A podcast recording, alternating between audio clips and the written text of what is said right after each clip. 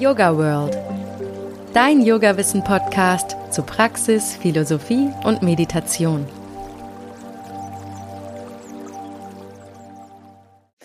Hallo und herzlich willkommen zum Yoga World Podcast. Der Yoga World Podcast soll Yoga bekannter machen und möglichst viele Menschen inspirieren, sich dafür zu öffnen. Also helft mir gerne dabei und bewertet den Yoga World Podcast mit fünf Sternen auf der Plattform eures Vertrauens oder auf allen Plattformen. Auf iTunes könnt ihr zum Beispiel auch eine kleine Rezension schreiben, teilt den Podcast auf Social Media, kommentiert zum Beispiel die Instagram Reels oder auf unserer Website und empfehlt den Podcast euren FreundInnen weiter et cetera. Da kann man vieles tun und natürlich könnt ihr mich auch direkt anschreiben, wenn ihr Fragen, Anregungen oder Kritik habt. Ihr erreicht mich auf Instagram unter yogasahne oder ihr könnt mir an podcast at yogaworld punkt de mailen. Ich liebe den Austausch mit euch und schöpfe daraus ganz viel Inspiration. Erstmal vielen Dank dafür. So, und jetzt kommen wir zum heutigen Thema. Es geht mal wieder ums Atmen. Im Yoga hat der Atem ja einen besonderen Stellenwert und wir Yoginis und Yogis denken da erstmal an gleichmäßige Bauchatmung in den Asanas und an Pranayama, die yogischen Atemtechniken zur Energielenkung. Aber es gibt natürlich nicht nur im Yoga Atemübungen und mittlerweile hat sich da ja fast eine Art Bewegung formiert, die das Thema Atmen meiner Ansicht nach noch weiter fassen möchte, als es jetzt nur die Yoga-Philosophie tut. Ich spreche von dem Trendbegriff Breathwork, also Atemarbeit. Und ich persönlich verstehe darunter so einen Sammelbegriff für verschiedene Atemtechniken, die halt darauf abzielen, das Bewusstsein über den Atem zu erhöhen und körperliche, emotionale und spirituelle Veränderungen zu bewirken. Breathwork ist eine moderne westliche Herangehensweise an das bewusste Atmen und kombiniert Elemente aus verschiedenen Traditionen und Techniken. Aber viel mehr darüber weiß natürlich mein heutiger Gast, Atemexperte Timo Niessner. Hallo Timo, wie schön, dass du dabei bist. Hallo, danke für die Einladung. Timo ist Atemlehrer, Business Coach, Apnoe-Taucher und Mentaltrainer und hat seine eigene Atemmethode entwickelt, die er Restorative Breathing nennt. Unter dieser Marke bietet er Workshops, Kurse, Retreats und Ausbildungen an und hat auch einen wöchentlichen Podcast, die Atempause. Timo, ich würde ganz gern jetzt mal meinen Gedanken aus der Einleitung nochmal aufgreifen und zuerst herausfinden, was denn der Unterschied zwischen Pranayama und Breathwork ist. Kannst du das mal erläutern? Ja, also so wie du es auch schon gesagt hast, es ist eine Verwestlichung von Dingen, die schon bestehen. Und dieser Begriff Breathwork ist, wird einfach sehr gefragt. Das ist eher die Begrifflichkeit, die gefragt wird, als eher der Inhalt. Die meisten Leute wissen gar nicht, um was es da geht.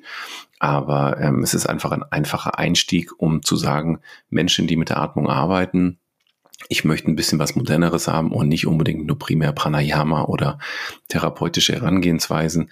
Na, dann nehmen wir es doch mal Breathwork und nehmen es aus dem Englischen raus, so wie es im Endeffekt auch in, gerade in den U S A viel gelebt wird oder Mittelsüdamerika und versuchen es hier zu übernehmen und gucken mal, was wir so reinpacken. Also an sich ist alles, was wir zu Breathwork finden, irgendwie so eine Wundertüte. Dementsprechend eine klare Abgrenzung gibt's gar nicht. Von Atemarbeit, wie du es vielleicht auch genannt hast, zu Pranayama-Techniken, weil da wird sich jetzt jeder Yogi komplett freuen drüber. Alles, was wir eigentlich machen, hat die Grundlage im Yogischen beziehungsweise im, im Vorjogischen. Also bevor es Asanas gab, war ja auch der primäre Fokus auf der Atmung vor mehreren tausend Jahren. Zumindest das, was belegt werden kann und, äh, sage ich mal, was man eben noch gefunden hat. Und da ist die Grundlage der bewusste Atem. Und ich sag mal so, von dem bewussten Atem ab gibt es relativ viele Möglichkeiten, wie sich das verändert hat und welche Arten von Atmung uns in welchen Bereichen unseres Lebens unterstützt. Und da ist im Endeffekt auch, was du gesagt hast, meine Methode. Ich habe jetzt keine Methode entwickelt, sondern ich kombiniere im Endeffekt viele verschiedene Atemtechniken und versuche den Teilnehmern meiner Kurse oder auch, ich mache ja auch Atemtrainer und Breathwork-Coach-Ausbildungen, die dann wiederum für mich ausbilden, vor Ort live. Dem möchte ich die Tools an die Hand geben, die sie brauchen, in den Situationen, in denen danach gefragt wird. Das bedeutet, wenn du jetzt zu mir kommst und sagst, ich habe Schlafprobleme, dann mache ich mit dir was ganz anderes, wie wenn jemand sagt, ich bin komplett gestresst in der Arbeit und ich kann nicht mehr abschalten. So, das sind zwei komplett verschiedene Paar Schuhe und es gibt einen ganz anderen Ansatz, um damit zu arbeiten. Ja. Und dementsprechend gibt es ja auch viele verschiedene Atemtechniken, die wir eben wirklich auch spezifisch anwenden können. Und ja, das meiste, um das nochmal abzuschließen und abzurunden, die meisten Leute verstehen unter Breathwork eine Hyperventilation, also eine sehr schnelle oder sehr tiefe Atmung, ähm, bei denen der Fokus darauf liegt, ins Unterbewusstsein abzutauchen und den Kopf auszuschalten.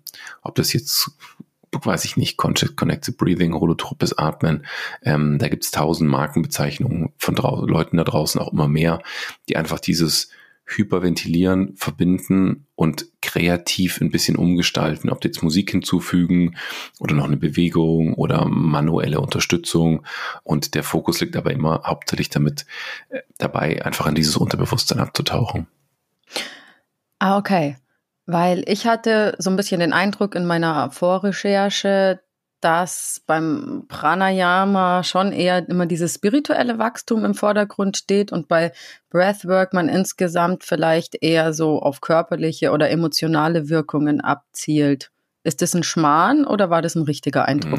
Also Schmarrn würde ich jetzt nicht sagen, sondern es gibt ja auch im Pranayama viele Techniken, die an die sich Yogis auch gar nicht rantrauen. Also ich habe ja sehr viele Yoga-Lehrer, die zu mir auch kommen, die Ausbildung, auch Yoga-Lehrer-Ausbilder international, die mit mir arbeiten, weil es sehr viele kleine Nuancen gibt in sehr bekannten Übungen, die aber nicht berücksichtigt werden in den meisten Ausbildungen. Das heißt, bei den meisten Yogis gibt es, sage ich mal, rudimentäres Wissen zum Thema Pranayama und es wird irgendwie eingebaut, wie du gesagt hast, ja, in die Asanas oder ein bisschen reinkommen, ein bisschen rauskommen. Aber auch diese Grundlagen vom, ja, vom wirklichen Pranayama sind so tiefgreifend, dass wir daraus sehr, sehr viel auch von Effekten auch im Alltag übernehmen können und rausziehen können. Das ist jetzt ganz gleich, wie wir das labeln, ob wir das jetzt mit Breathwork labeln oder, oder Pranayama, und einer sagt, das ist doch nicht Breathwork, das ist doch klassisches Pranayama. Alles ist Atemarbeit, und das ist auch das, was ich mit Restorative Breathing im Endeffekt schaffen wollte. Eine Plattform, auf dem wir die Grundlagen von Atemtechniken uns genau anschauen und damit so arbeiten, wie wir es gerade brauchen. Ob ich jetzt wirklich ein Thema habe mit der Verdauung oder ob ich abnehmen möchte, ob ich mehr in die Mobilität reinkommen möchte, ähm, mit verschiedenen Gesichtspunkten mir das anschauen, welche Technik ich in welcher Kombination und in welcher Struktur einer Session im Idealfall nutze, um diesen Effekt auch erreichen zu können. Und das geht für mich komplett unter bei Breathwork, weil ähm, es einfach immer nur so ein, zumindest so, wie es momentan gelebt wird oder was ich so mitbekomme, ich gehe auch regelmäßig in andere Sessions rein, um es mir anzuschauen, es geht immer so in eine Richtung. Und das ist auch relativ einfach runterzubrechen. Die Leute stehen da so drauf, weil sie einfach komplett überreizt sind. Die meisten Leute sind komplett überreizt, sind nicht bei sich, sondern sind nur im Außen. Und durch eine starke Überventilation kommen wir eben an den Punkt, dass wir eigentlich rauskommen aus dem Kopf, reinkommen in den Körper und unseren Körper ganz anders und neu spüren. Und das ist einfach ein besonderes Erlebnis. Dann der eine mit Räucherstäbchen, die anderen mit psychedelischer Musik oder ähm, Trommeln oder sonst was. Also da hat eben jeder dann so ein bisschen, du kannst es dir so vorstellen, das Grundrezept ist gleich und jeder benutzt so ein bisschen andere Zutaten. Ja, du hast gerade eben gesagt, viele Yogalehrer haben rudimentäres Wissen über Pranayama, kann ich jetzt schwer beurteilen, aber ich hätte ganz gern mal ein konkretes Beispiel dafür. Zum Beispiel über eine Übung, die durch eine gewisse Prise an mehr Wissen dann eine gewünschte Wirkung hat. Das hat mich jetzt mal interessiert. Also, keine Ahnung, zum Beispiel, ich übe Kapalabhati und du in der Atempause mit Uddiyana Bandha verstärken, und das ist dann das, was... Ja, nee, aber Kapalabhati ist schon mal super, weil die meisten machen es, und ähm, es gibt da einfach einige Sachen, die halt berücksichtigt werden müssen, was so gut wie kein Teilnehmer hinbekommt. Und zwar ist es eine abdominale Entspannung nach der Ausatmung, und das kriegt so gut wie niemand hin. Also es ist ein riesen, ja, ein riesen Challenge eigentlich, nach dieser stoßenden Ausatmung den Bauch wirklich zu entspannen. Und die meisten lernen das so, dass diese Abfolge sehr schnell ist. Ausstoßen, dann wird eingeatmet und eben nicht, sondern es muss, muss passiv eingeatmet werden und dann wieder ausstoßen. Und ich mache das seit so vielen Jahren, ich habe so viele Menschen gesehen und mit mir selbst gearbeitet, um das wirklich richtig auszuführen, habe ich selbst mindestens drei Monate gebraucht, um wirklich in eine passive Einatmung zu kommen und nicht in eine aktive Einatmung zu kommen. Und wenn ich das dann sehe, wie das in Studien und Studios unterrichtet wird, dann ist es ein riesiger Aha-Moment, weil die meisten Leute einfach eine viel zu schnelle Sequenz machen. Die machen eher Bastrik als, als Kapalabhati. Und das ist das Problem. Wir arbeiten bei, bei Kapalabhati mit einer passiven Einatmung, und dafür muss der komplette Bauch entspannt sein. Und diese Übung ist wiederum total beneficial für andere Bereiche wie Bauchhorizontalatmung, Entspannung der Bauchmuskulatur. Ganz wichtig ist dabei, die Mädels wollen immer einen super schönen flachen Bauch haben und haben dann einfach ihre Yoga-Hosen an, die aber über den Bauch gehen. Das ist totaler Quatsch für, für die Bauchatmung, für die Horizontalatmung. Klar sieht es schick aus, aber für die Atmung ist es der Horror. Also es gibt da einfach so ein paar Sachen. Oder was ich auch empfehlen würde, ist, wenn die passive Einatmung stattfindet, zwei Sekunden Pause machen, um gegen zu checken, dass der Bauch zum Beispiel wirklich locker ist. Das sind so Kleinigkeiten, die einfach, ja, die super, super wichtig sind. Das ist mal eine Sache nur rausgenommen. Da können wir jetzt, glaube ich, nochmal an zwei Stunden nur über ähm, solche kleinen Nuancen sprechen. Nee, das ist schon cool. Ich wollte einfach nur mal so ein Beispiel haben, damit man ein Gefühl dafür kriegt, was du meinst. Mhm. Also auch nochmal zu Kapalabhati vielleicht. Kapalabhati ist eine sehr komplexe Übung. Die ist wirklich sehr komplex, um die richtig zu erklären und auch wirklich richtig ausführen zu können. Da kann ich das nicht mal kurz fünf Minuten ähm, vor der Yoga-Session machen oder zwischendrin mal. Das funktioniert nicht. Du musst dir vorstellen, ich war in, in einem bekannten Yoga-Studio und habe da eine, eine Session gemacht. Und dann sind wir halt einfach mal fünf oder zehn Minuten gesessen. Und nachher kam die Studioleitung zu mir und gesagt, ja, das ist ja schön gewesen, die Session, aber weißt du, unsere Teilnehmer, die haben damit Schwierigkeiten, länger zu sitzen. Mach mal bitte andere Übungen, die müssen sich mehr bewegen. Da fasse ich mir in den Kopf und sage mir, wie kann es sein, dass ein Yogi nicht mal in der Lage ist, fünf Minuten ruhig zu sitzen? Und wenn wir davon sprechen, wie soll ich dann davon ausgehen, dass ich den innerhalb von fünf Minuten Kapalabhati so beibringen kann, dass es überhaupt Sinn ergibt? Ja, da bin ich voll bei dir. Aber jetzt mal abgesehen davon, dass es verschiedene Arten Technik gibt, mit denen ich jetzt bestimmte Wirkungen erzielen kann. Ich habe jetzt gerade dran gedacht, weil du über die Yogahosen, die den Bauch eindrücken, geredet hast. Eine der ersten Sachen, die ich in meiner Yogalehrerinnen-Ausbildung gelernt habe, war nämlich, wie wichtig es ist, die tiefe Bauchatmung als natürliche Alltagsatmung zu etablieren. Siehst du das auch so? Und wenn ja, warum ist das wichtig? Ich würde noch was ergänzen, tiefe Bauchatmung, die Leute fokussieren sich immer zu sehr ein bisschen nur auf den Bauch. Um was es wirklich geht, ist eigentlich so eine, man kann sagen, dreihundertsechzig Grad Atmung im unteren Bereich. Das heißt, ab den schwingenden Rippen bis nach unten. Und hier mehr, viel mehr der Fokus auf den horizontalen Bereich. Das heißt, dass ich horizontal im unteren Flankenbereich den öffnen kann. Das ist sehr, sehr wichtig. Dann geht's auch, ja, ich sage eher eine aktive Bespielung des Zwerchfells. Dabei ist ganz wichtig, dass die Bauchmuskulatur entspannt ist. Und jetzt habe ich deine Frage vergessen. Ob du es wichtig findest, ob du es auch so siehst, dass das die, die natürliche Alltagsatmung eine tiefe Bauchatmung sein soll. Ach so, ja. Also tief ist immer so eine Frage. Was ist tief? Wenn wir von tief sprechen, ist es oftmals so, dass die Leute zu tief einatmen und somit wiederum eine abdominale Anspannung mit reinbekommen. Das nicht. Aber natürlich eine primäre Atmung in der Bauchregion im Horizontalbereich ist die grundlegend natürliche Atmung, die wir haben, in einem Normalzustand, in dem du und ich gerade zum Beispiel sind. Wir sitzen, im Idealfall nicht auf einem normalen Stuhl, sondern ein bisschen beweglicher. Dann ist das okay.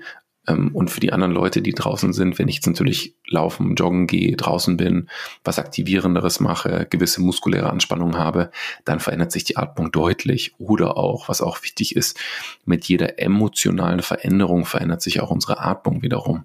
Also da gibt es eine direkte Koppelung, die wir hier haben. Aber wenn ich das so aufnehme, was du gesagt hast, dann würde ich sagen, ja, das ist so.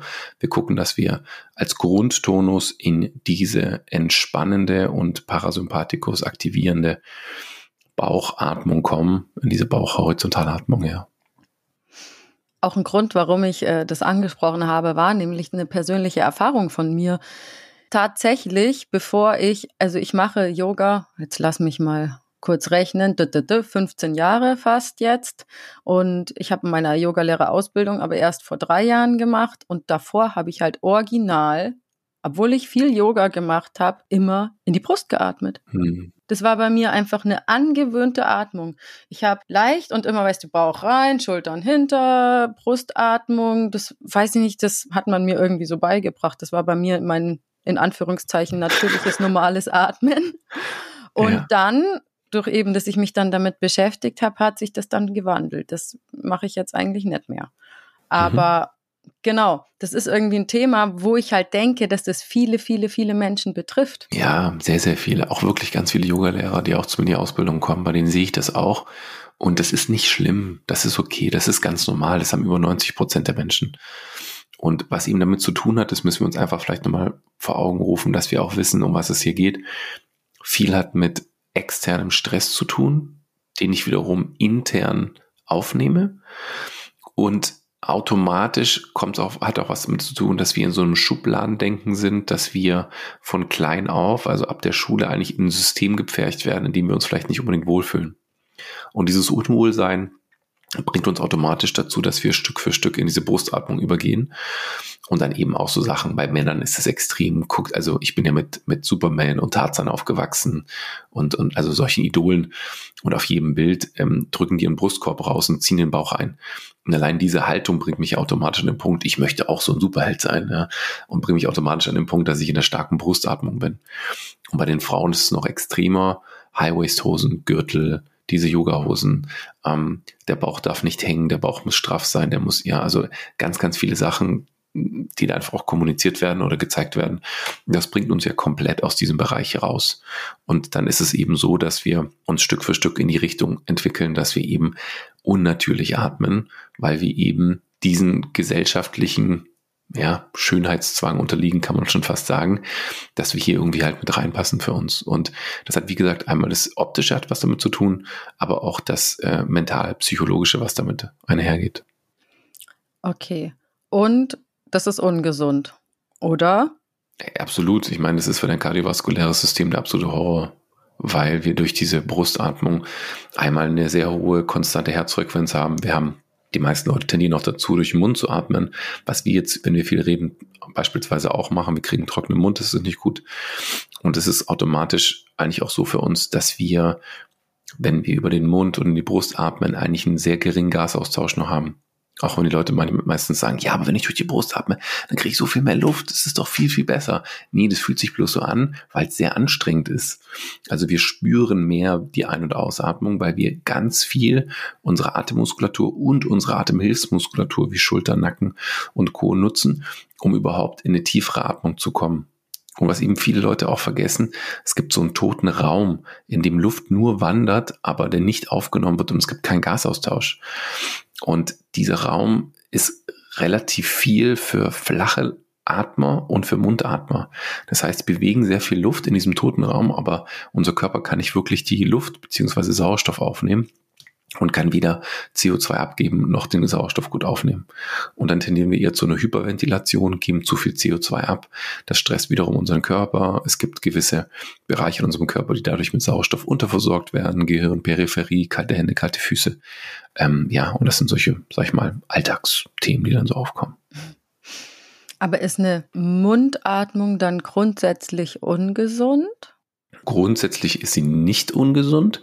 Es geht nur darum, ob ich das bewusst mache, wie lange ich das mache. Ähm, ich bin ja zum Beispiel auch Apnoe-Lehrer. Ich tauche Apnoe, also ohne Gerät in die Tiefe zu tauchen.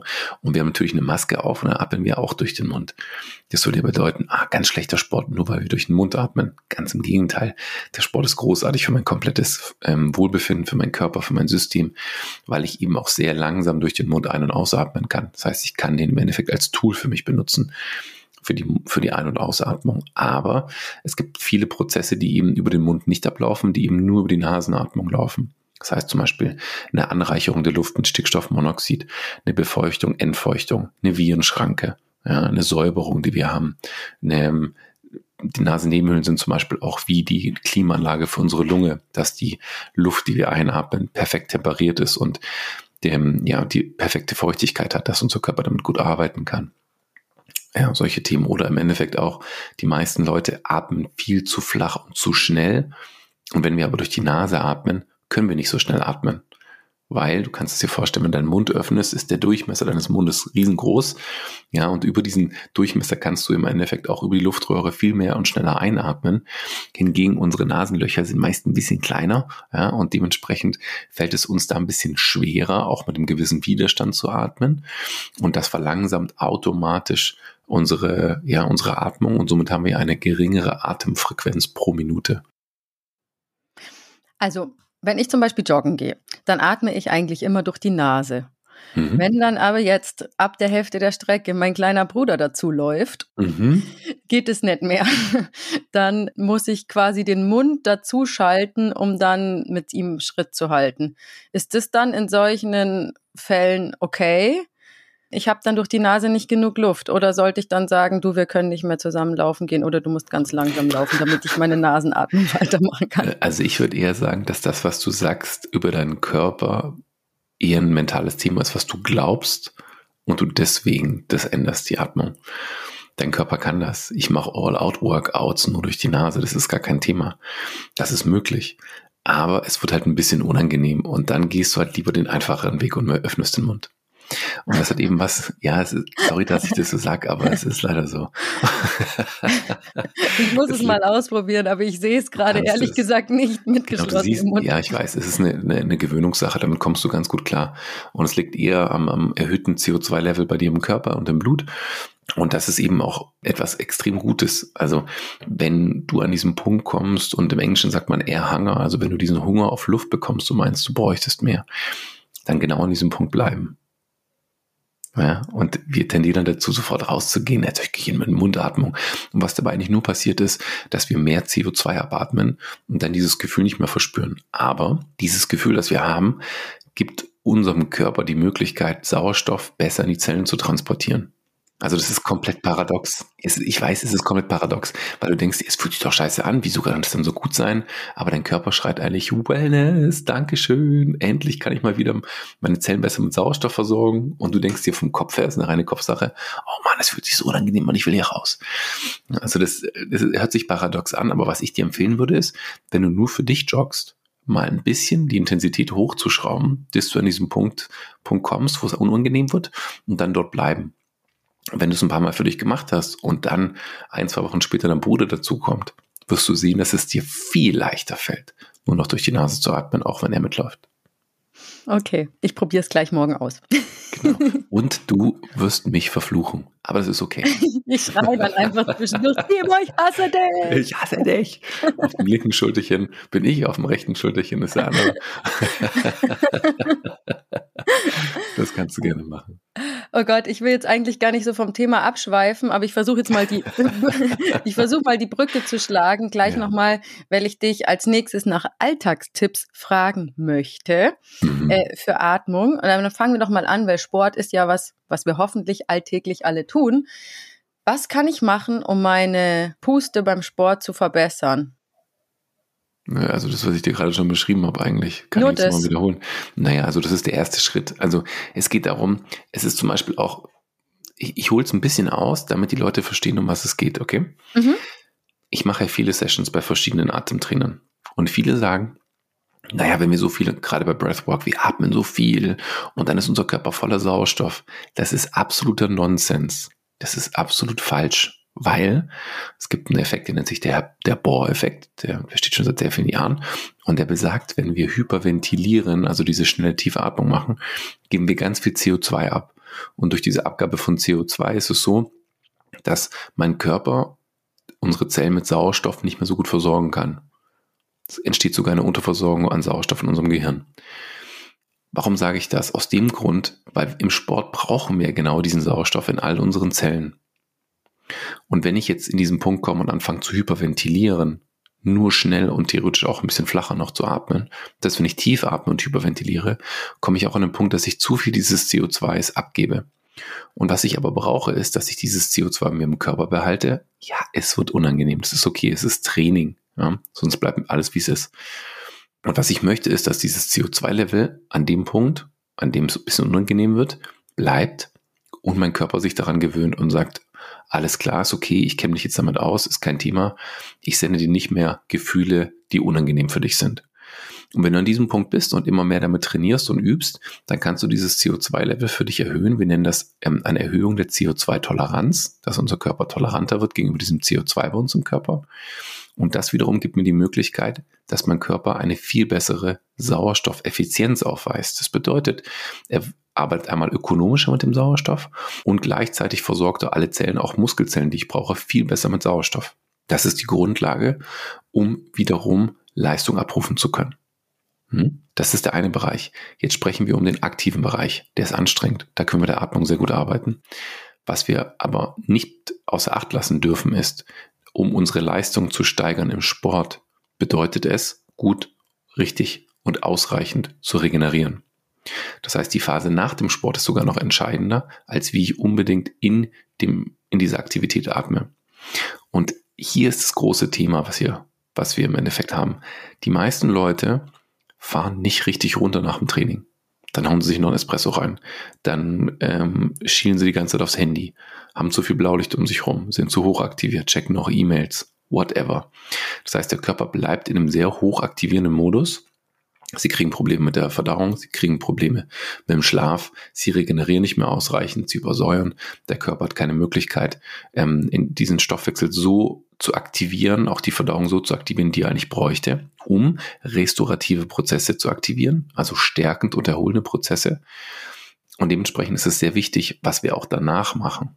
Ja, es gibt nicht umsonst nach dem Yoga ein Shavasana. Das ist eigentlich genau dieser Bereich, um den Körper wieder zu deaktivieren. Und das hast du bei vielen anderen Sportarten eben nicht. Cooldown und so, ja. Aber es geht auch um einen mentalen Shutdown, den wir brauchen.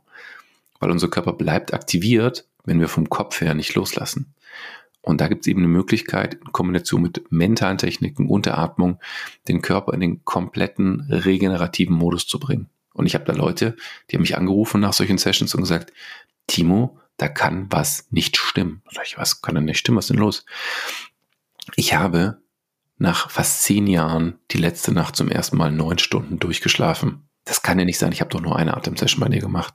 Dann sage ich, das ist völlig normal und das ist völlig okay. Und wie fühlst du dich jetzt? Wie ausgewechselt. Es ist der Wahnsinn. Und ich spreche mir von einer Nacht und das ist nur eine Atemsession, die wir gemacht haben.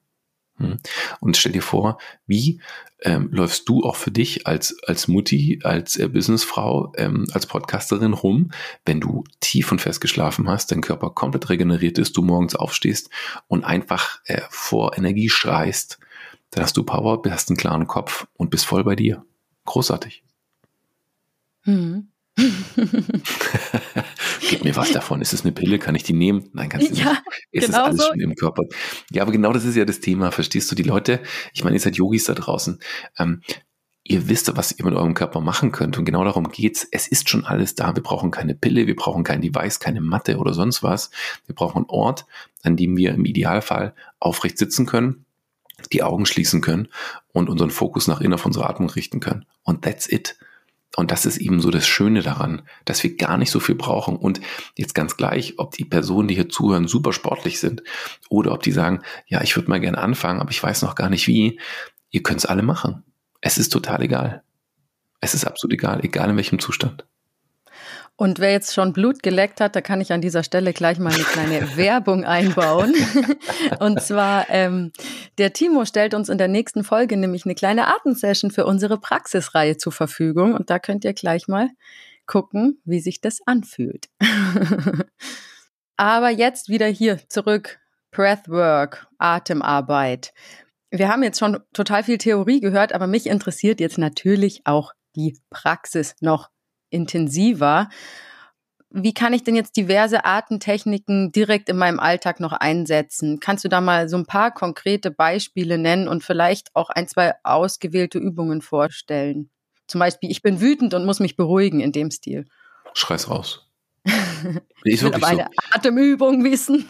Ja, das ist eine Atemübung. Ja, das ist ja so, es gibt, schade, dass jetzt keiner dein Gesicht sehen kann, aber was? Nein, es ist tatsächlich so, also es gibt ganz viele Dinge, die in unserem Körper sind, die sind schon da, die brauchen wir einfach nur noch loszulassen, so kannst du es dir vorstellen. Das ist ein bisschen wie, wenn du äh, mit Hunden Gassi gehst und alle ziehen in alle Richtungen und das Einzige, was du machst, ist alles zusammenzuhalten und das wollen wir eigentlich nicht, sondern wir versuchen einfach, vielleicht auch einfach mal einen Hund springen zu lassen, so. Und der Hund ist in uns drin, so kannst du es dir vorstellen. Und es ist tatsächlich so, dass wir über sehr alltägliche Dinge sehr gut mit unserer Atmung arbeiten können. Und zwar, was du zum Beispiel sagst, gib dir den Raum einfach mal zu schreien. Was passiert dabei? Also ich sag's dir, wie es ist. Du fängst an zu schreien und du schreist und schreist und schreist, bis der Bauch sich zusammenzieht. Du kannst es auch beim Lachen machen, ja, oder beim Weinen machen. Es ist gleich, wir haben hier eine wirkliche starke Emotion, die raus möchte. Und was du beschreibst ist, ich habe eine Emotion, die möchte raus. Und was ich hinter der Frage verstanden habe, was die meisten Leute wissen wollen, wie kann ich denn das puffern, dass das eben nicht rausgeht?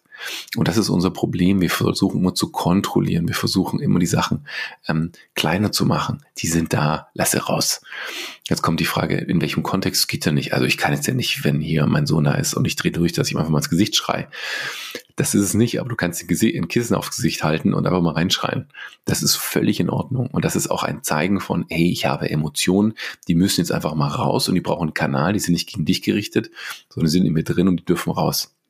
Ich verstehe, ja. was du meinst, aber ich finde, man muss da auch ein bisschen in der Situation mal abwägen, weil es gibt ja Situationen im Alltag, keine Ahnung, du sagst deinem Kind zum fünften Mal, es soll sich die Schuhe anziehen, ihr müsst in den Kindergarten los und er spielt halt Autos, wenn wir jetzt schon beim Sohnbeispiel sind.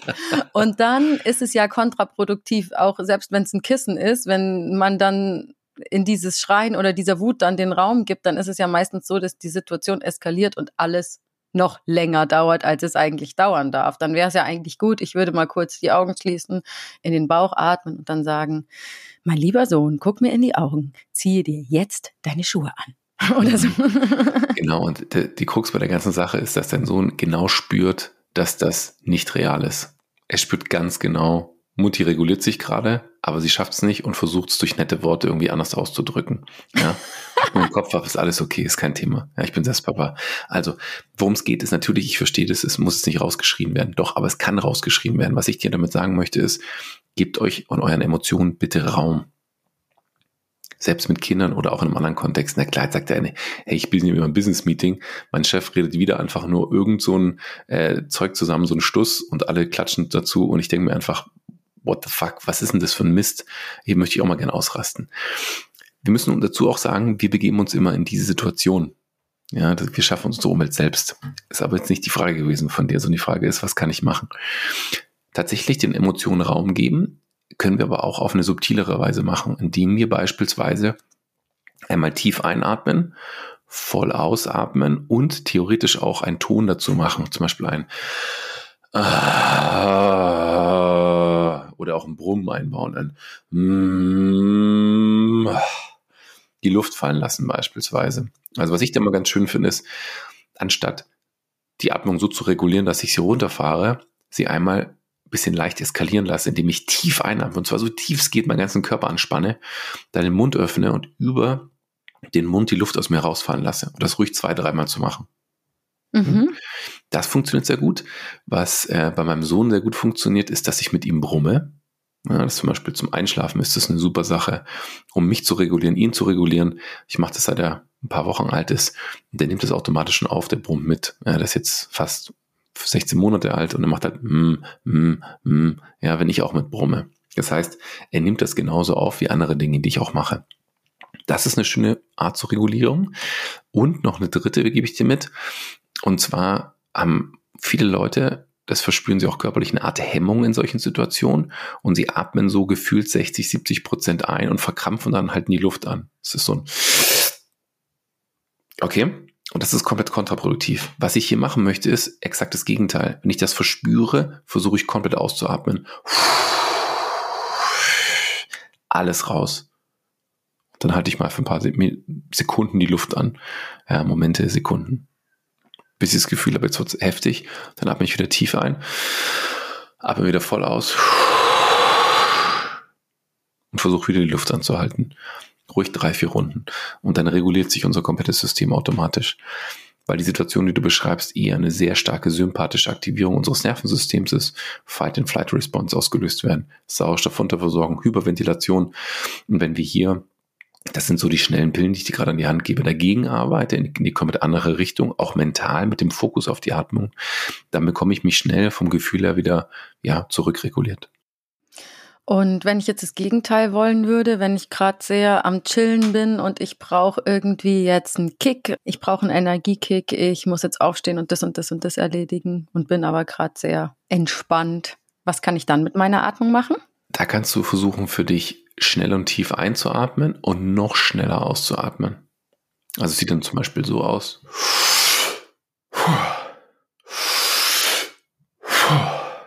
Mhm. Also ich atme tief ein und schieße die Luft wieder mit raus. Das kann ich zum Beispiel damit ganz gut machen. Ich kann es auch gerne mit einer Bewegung verknüpfen, dass ich äh, beispielsweise aufstehe, mich hinstelle, mich groß mache über die Einatmung und über die Ausatmung mich schnell wieder fallen lasse. Ja, oder im Yogischen ist da der Full Yogic Breath eine schöne Sache. Den gibt es auch in vielen verschiedenen Varianten, mit dem ich arbeiten kann. Der ist sehr gut zur Aktivierung. Da habe ich auch spezifische Sessions. Ich nenne sie gern so. Ähm, wir machen jetzt die Espresso, Espresso-Atmung. Das mache ich gerne im B zwei B-Bereich mit Unternehmen, damit sie mal einen klaren Kopf bekommen, rauszukommen aus ihrem, aus ihrem ganzen Gedankenkarussell. Das ist ganz gut zur Aktivierung. Vielleicht auch hier mal so eine Regel, die du dir eigentlich auch aufschreiben kannst, sind wie zwei Fußballergebnisse. Und zwar eins zu zwei und zwei zu eins. Und wenn wir über einen Schritt einatmen, über zwei ausatmen, kommen wir immer eine Deaktivierung mit rein. Also Kind will sich die Schuhe nicht anziehen, einatmen, doppelt so lange ausatmen. Ja.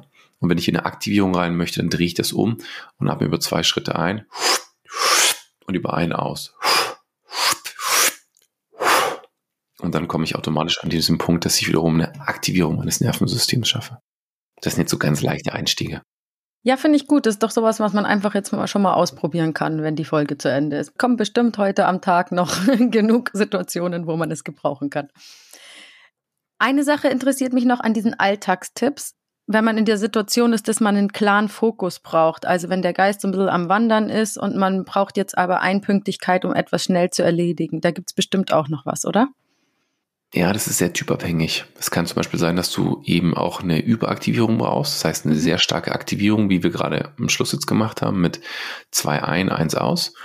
Oder dass du eher der Typ bist, dass du eine Deaktivierung benötigst, um da rauszukommen. Das bin ich zum Beispiel, ich brauche das zum Beispiel. Deswegen mache ich morgens meine Atemsessions für mich, mit Meditation verbunden, dass ich mit einem ganz anderen Level in den Tag rein starte. Also ich bin eher so der Deaktivierungstyp. Ich habe Leute, die brauchen eine extrem hohe Aktivierung, andere eine eher eine Deaktivierung. Ähm, hier kannst du zum Beispiel, das sind eh nicht die Tipps, die ich auch vorgegeben habe, ausprobieren, dass du ausatmest, die Luft anhältst, das über zwei, drei Runden zum Beispiel für dich machst. Oder es gibt so eine Art ähm, Gamma-Breathing, was man auch machen kann, was ich ganz schön finde. Da gibt es einen stetigen Wechsel zwischen Nase ein, Mund aus, Mund ein, Mund Ausatmung. Das heißt, wir wechseln in verschiedenen Sequenzen zwischen Mund ein- und Ausatmungen, die wir machen können. Aber der einfachste Fokus ist eigentlich Versuch, durch die Nase tiefe Atemzüge zu machen. Tief bedeutet Bauch horizontal, unterer Rücken als primären Bereich, dann erst nach oben über den oberen Rücken und über den Brustkorb einatmen und dann ganz langsam wieder ausatmen. Und zwar so zu versuchen, dass du die Ausatmung, kannst auch gerne durch den Mund ausatmen, aber dass du sie so, so langsam gestaltest wie möglich. Und dann kommst du in einen ganz, ganz klaren Kopf rein, unterstützt auch die Sauerstoffversorgung im Gehirn. Und da bist du dann sehr präsent, ja. Das kannst du machen.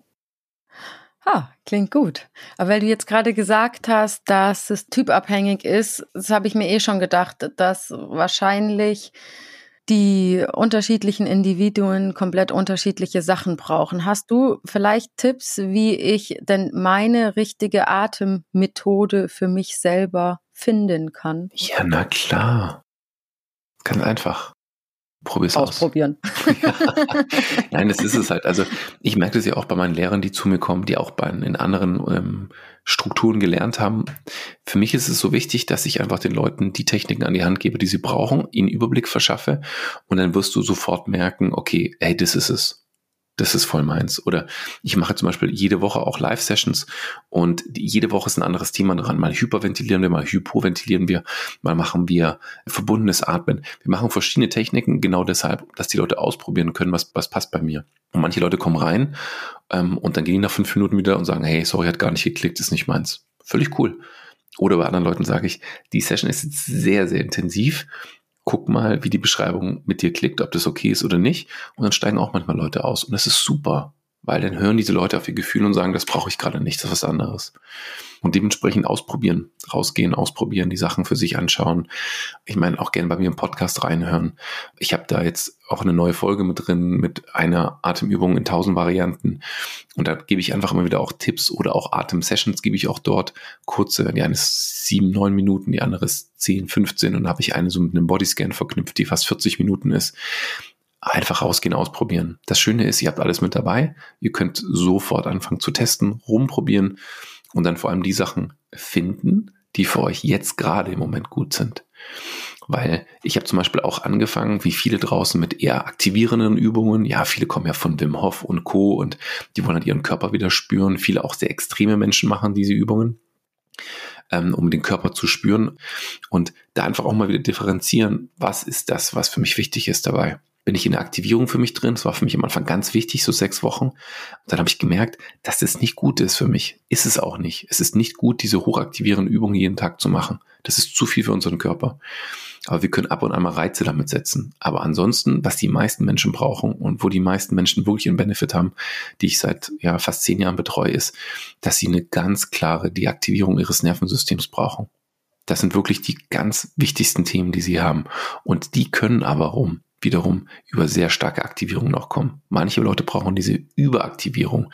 Also die kommen schon komplett geladen in so eine Session rein und dann gebe ich ihnen den Rest. Das heißt, ich überaktiviere sie komplett, dass ich buff sie komplett weg. Und erst dann habe ich den Zugriff auf sie, dass ich sie komplett deaktivieren kann. Mhm. Weil wir jetzt eben schon so viele verschiedene Aspekte gehört haben, könntest du mal eine Zusammenfassung bitte geben, welche langfristigen Auswirkungen jetzt so eine regelmäßige Atemarbeit-Praxis oder Breathwork-Praxis oder Pranayama-Praxis, wie wir es halt nennen wollen, hm. hat. Wenn ich das etabliere. Wie viel so. Zeit habe ich? Eine Minute. Keep it short and simple. Eine Sekunde. Ein Wort, das alles sagt. Also tatsächlich, ein, ein Wort ist Gesundheit. Also es geht um die grundlegende Gesundheit. Ich habe, ich gebe dir einfach mal so ein paar Sachen bei Leuten, die bei mir waren oder in der Ausbildung. Der eine hat kardiovaskuläre Probleme gehabt, ein sehr erfolgreicher Businessmann, hat Beta-Blocker genommen. Drei Monate später, nachdem wir bei W gearbeitet haben, geht er zum Arzt, macht den Test, er sagt, sie sind kerngesund, es ist alles okay, sie brauchen nichts mehr. Ich habe Leute, die rutschen in den Diabetes mit rein. Die können auch diese noch ganz gut puffern durch eine Umstellung der Ernährung und eine direkte Anspielung ihrer Atmung. Ich habe Leute, die haben Schwierigkeiten mit ihrer Verdauung, Schwierigkeiten mit dem Gewicht. Damit können wir sehr gut arbeiten. Schwierigkeiten mit der Beweglichkeit. Das sind rein physiologische Themen. Es ist ein ganz, ganz großer Bereich, ist eine ist Physiologie, mit dem wir arbeiten können. Eine reinere Haut, eine Entgiftung des Körpers und, und, und. Es gibt ganz, ganz, ganz viele Sachen. Aber ein riesiger Bereich ist auch der mentale Bereich, der psychologische Bereich, den wir haben. Ich mache selbst noch viele, viele Ausbildungen, viel auch im therapeutischen Bereich. Ich habe einfach gesehen, dass wir auch über die Atmung viele emotionale Blockaden, viele Altlasten lösen können, die in uns drin stecken, die sich auch auf faszialer Ebene oftmals ablagern können. Ähm, da arbeite ich mit Ausbildern im T C M auch zusammen, mit Physiotherapeuten, Psychotherapeuten und Ärzten. Und wir sehen einfach immer mehr, dass diese mentale Komponente so unglaublich umfassend ist und dass wir oftmals den Zugang über diesen mentalen Bereich uns ganz viele Benefits gibt, auch im körperlich-physiologischen, gesundheitlichen Bereich. Und hier gibt es einfach die Möglichkeiten, auch mit tiefen Traumata zu arbeiten. Ich hatte eine Teilnehmerin, die hat mitgemacht, die kam nach der Session zu mir und war stinksauer auf mich. Ja, ähnlich wie du, wahrscheinlich beim nächsten Mal beim Laufen. Ich sag, Timo, was soll das? Und, und du nimmst mich hier eine Reise mit und das sind Sachen, die will ich nicht sehen und so. Und ein halbes Jahr später habe ich sie wieder getroffen und sagte, Timo, das hat, war ein Wendepunkt für mich im Leben, weil ich erlebe seit zwanzig Jahren häusliche Gewalt und habe es immer verdrängt. Und in diesem Moment war das so präsent, dass ich wusste, ich muss da raus. Und das bin nicht ich, sondern ich bin nur Begleiter. Aber die Atmung gibt uns die Möglichkeit, eben solche Themen für uns zu sehen, auch zu merken, was ist gut für mich, was ist nicht gut für mich. Und ich hatte auch eine Teilnehmerin dabei, die hat einen Kurs bei mir gemacht, ist im zweiten Kurs gekommen und hat gleich gesagt, ich möchte etwas mit euch teilen. Und sage ich, ja, sehr gerne. Hat sie gesagt, ich rauche seit über fünfundzwanzig Jahren. Am letzten Tag des Kurses habe ich um sechzehn Uhr meine letzte Zigarette geraucht. Das war vor vier Wochen. Und ich habe seither kein Bedürfnis mehr gehabt, eine Zigarette anzufassen, obwohl mein Mann Kettenraucher ist. Da geht's mir einfach durch den ganzen Körper bei sowas. Ich kriege Gänsehaut und denke mir, wie krass sind diese Erfahrungen bitte. Das ist so Wahnsinn. Nochmal, das bin nicht ich, sondern es ist die aktive Auseinandersetzung mit sich selbst, mit seiner eigenen Gesundheit, dieses Spüren des eigenen Körpers und zu merken, was tut mir gut und was nicht. Oder ich habe einen Leistungssportler gehabt, der von heute auf morgen gesagt hat, warum quäle ich mich hier durch? Ich möchte das doch eigentlich gar nicht. Hat seinen, seinem Trainer gekündigt, ist runtergefahren, hat nur noch drei, vier Sessions die Woche gemacht, Training. Und hat gesagt, ich fühle mich so wohl, ich fühle mich so ausgeglichen. Warum habe ich das nicht schon vor fünf Jahren gemacht? Also es ist einfach, es gibt uns die Möglichkeit, die Situation, in der wir sind, nochmal aus einer ganz anderen Perspektive zu betrachten. Also würdest du sagen, Atemarbeit ist für dich auch spirituelle Praxis? Spirituell würde ich nicht in den Mund nehmen. Ähm, sondern ich bin, ich sehe das eher so ein bisschen westlich-wissenschaftlicher. Ähm, aber man kann natürlich gerne dieses Wort auch für sich benutzen, wenn das, das ist, mit was man arbeiten möchte, ja. Man kann sagen, ich kriege eine spirituelle, weiß ich nicht, jetzt begebe ich mich komplett auf Glatteis, Erleuchtung. ähm, wir können transpersonale Erfahrungen machen. Ähm, wir arbeiten mit dem Körperpanzer nach Reich beispielsweise, auch im psychotherapeutischen Bereich sehr viel. Ja, das kannst du natürlich auch machen. Ähm, da gibt es sicherlich, jeder hat seine eigenen Erfahrungen. Der eine ist äh, strenger Katholik und hat das Gefühl, äh, mit einer anderen Instanz oder mit gestorbenen Menschen äh, zu sprechen in extremen Situationen. Und der andere hat eben eine extreme Verbindung zu sich und seinem eigenen Körper, trackt sich. Ja, ich track mich momentan auch mit dem Blutzucker und gucke, wie man, meine ganze Arbeit äh, genau diesen Blutzucker einfach reguliert. Ich hatte auch Situationen für mich, sage ich dir ganz ehrlich, in denen ich einen so tiefen Entspannungsmodus hatte, dass alles um mich herum weiß war gefüllt. Es war, es war alles egal. Ich war in einer Einheit mit allem. Das war einfach nur so ein Gefühl. Ich kann nur sagen weiß, weil alles weiß war. Und dann bin ich eben wiederum auch teilweise zu westlich wissenschaftlich und gucke dann auf meine Uhr, die trackt mich und ich sehe auf einmal, dass ich in dieser Phase meine Herzfrequenz um zwanzig Schläge reduziert habe, unterhalb meiner Ruheherzfrequenz, bei der ich schlafe. Ich war da knapp bei dreißig Schlägen nur noch. Es war abgefahren. Und einfach zu sehen, dass sowohl ein physiologischer Indikator, was ich wahrnehmen kann, ebenfalls dabei ist, mit dieser mentalen Erfahrung, die ich habe. Also, ja, da fange ich gleich jetzt schon an zu schweben. Also es ist für mich das Nonplusultra zu sehen, was dabei möglich ist. Und was ich damit sagen möchte, ist, jeder Mensch hat einen eigenen Zugang dazu. Und was bei mir wichtig ist, es gibt keine Dogmen. Wenn du von Chakren sprichst und das mit voller Überzeugung, dann sage ich, super. Dann komme ich aber und spreche von Wilhelm Reich, vom Körperpanzer. Dann kommt der Nächste und sagt, Energiezentrum von fünf Tibetern, auch okay. Im Endeffekt, was wir merken werden, ist, wenn wir damit arbeiten, dass alles verbunden ist und jeder einfach nur andere Wörter dafür benutzt, über das gleiche Thema zu sprechen. Okay, da könnte ich jetzt auch noch einiges dazu sagen, aber ich muss jetzt langsam wieder auf die Uhr gucken. Und ähm, mir wäre eine Sache eben noch wichtig, die ich unbedingt noch in diese Folge reinpacken möchte, welche ich wichtig finde. Dadurch, dass das eben so ein machtvolles Instrument ist, die Atemarbeit, könntest du bitte noch einmal kurz sagen, was wichtig ist, um das auch sicher zu praktizieren und welche Fehler man da vermeiden sollte? Das ist mit kurz echt hart, weil es ist eine riesige Diskussionsgrundlage da hinten. Also vielleicht, um es abzukürzen, bleib in deinem Wohlgefühl. Wenn du es für dich machst, bleib immer in deinem Wohlgefühl. Und wenn du in deinem Wohlgefühl bist, manche sagen immer, ja, aber ich brauche so einen Trainingsreiz und so, und dann sage ich, ja, aber dann ist der Reiz dein Wohlgefühl. Verstehst du? Das kannst du natürlich gerne machen. Ich habe heute Morgen auch eine Session gemacht, die für mich eigentlich nicht so super angenehm war, aber ich bin im, im Wohlgefühlbereich geblieben. Ich bin in meiner Lernzone geblieben. Ähm, was ich hier nochmal ganz klar sagen würde, ist, achte bitte darauf, zu wem du gehst. Das hört sich jetzt ganz komisch an, weil es viele Leute gibt, die machen einen Wochenendkurs und dann sagen sie, ich bin Breathwork-Coach, geben Sessions und haben keine Ahnung, wie sie dich abholen müssen, wenn du in wirklich tiefe, auch Traumata auf einmal eindringst oder die an die Oberfläche hochholst.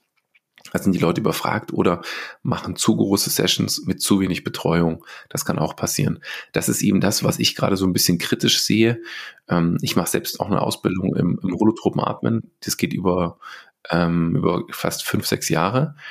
Und da arbeite ich eben ganz viel auch therapeutisch, auch mit mit Teilnehmern und ähm, mit ganz vielen Therapeuten. Und das Spannende dabei ist, was ich sehe, was dort passieren kann. Und was ich auch sehe, was passieren kann, wenn sie nicht richtig betreut werden.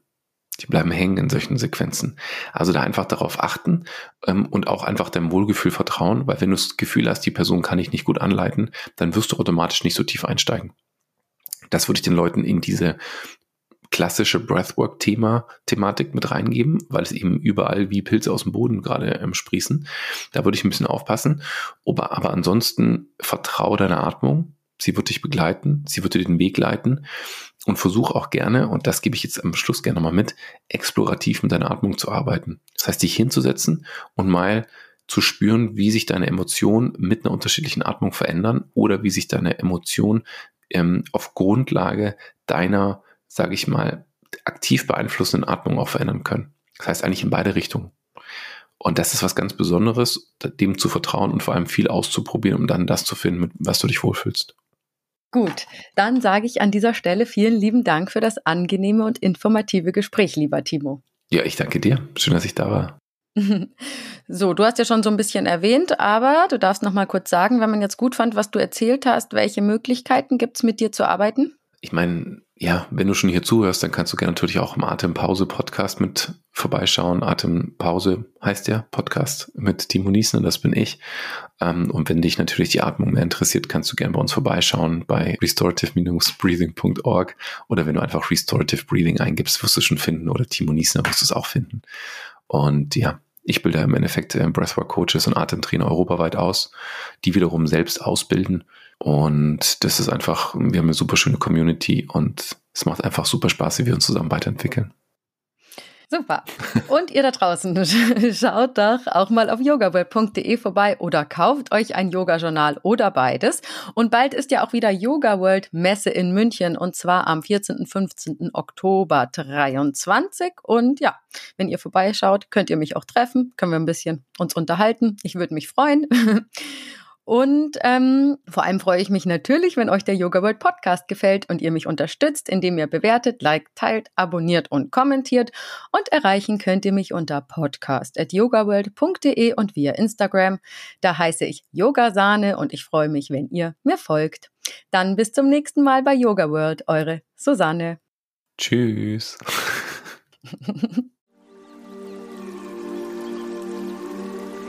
Der Yoga World Podcast. Jeden Sonntag eine neue Folge von und mit Susanne Moors auf yogaworld punkt de.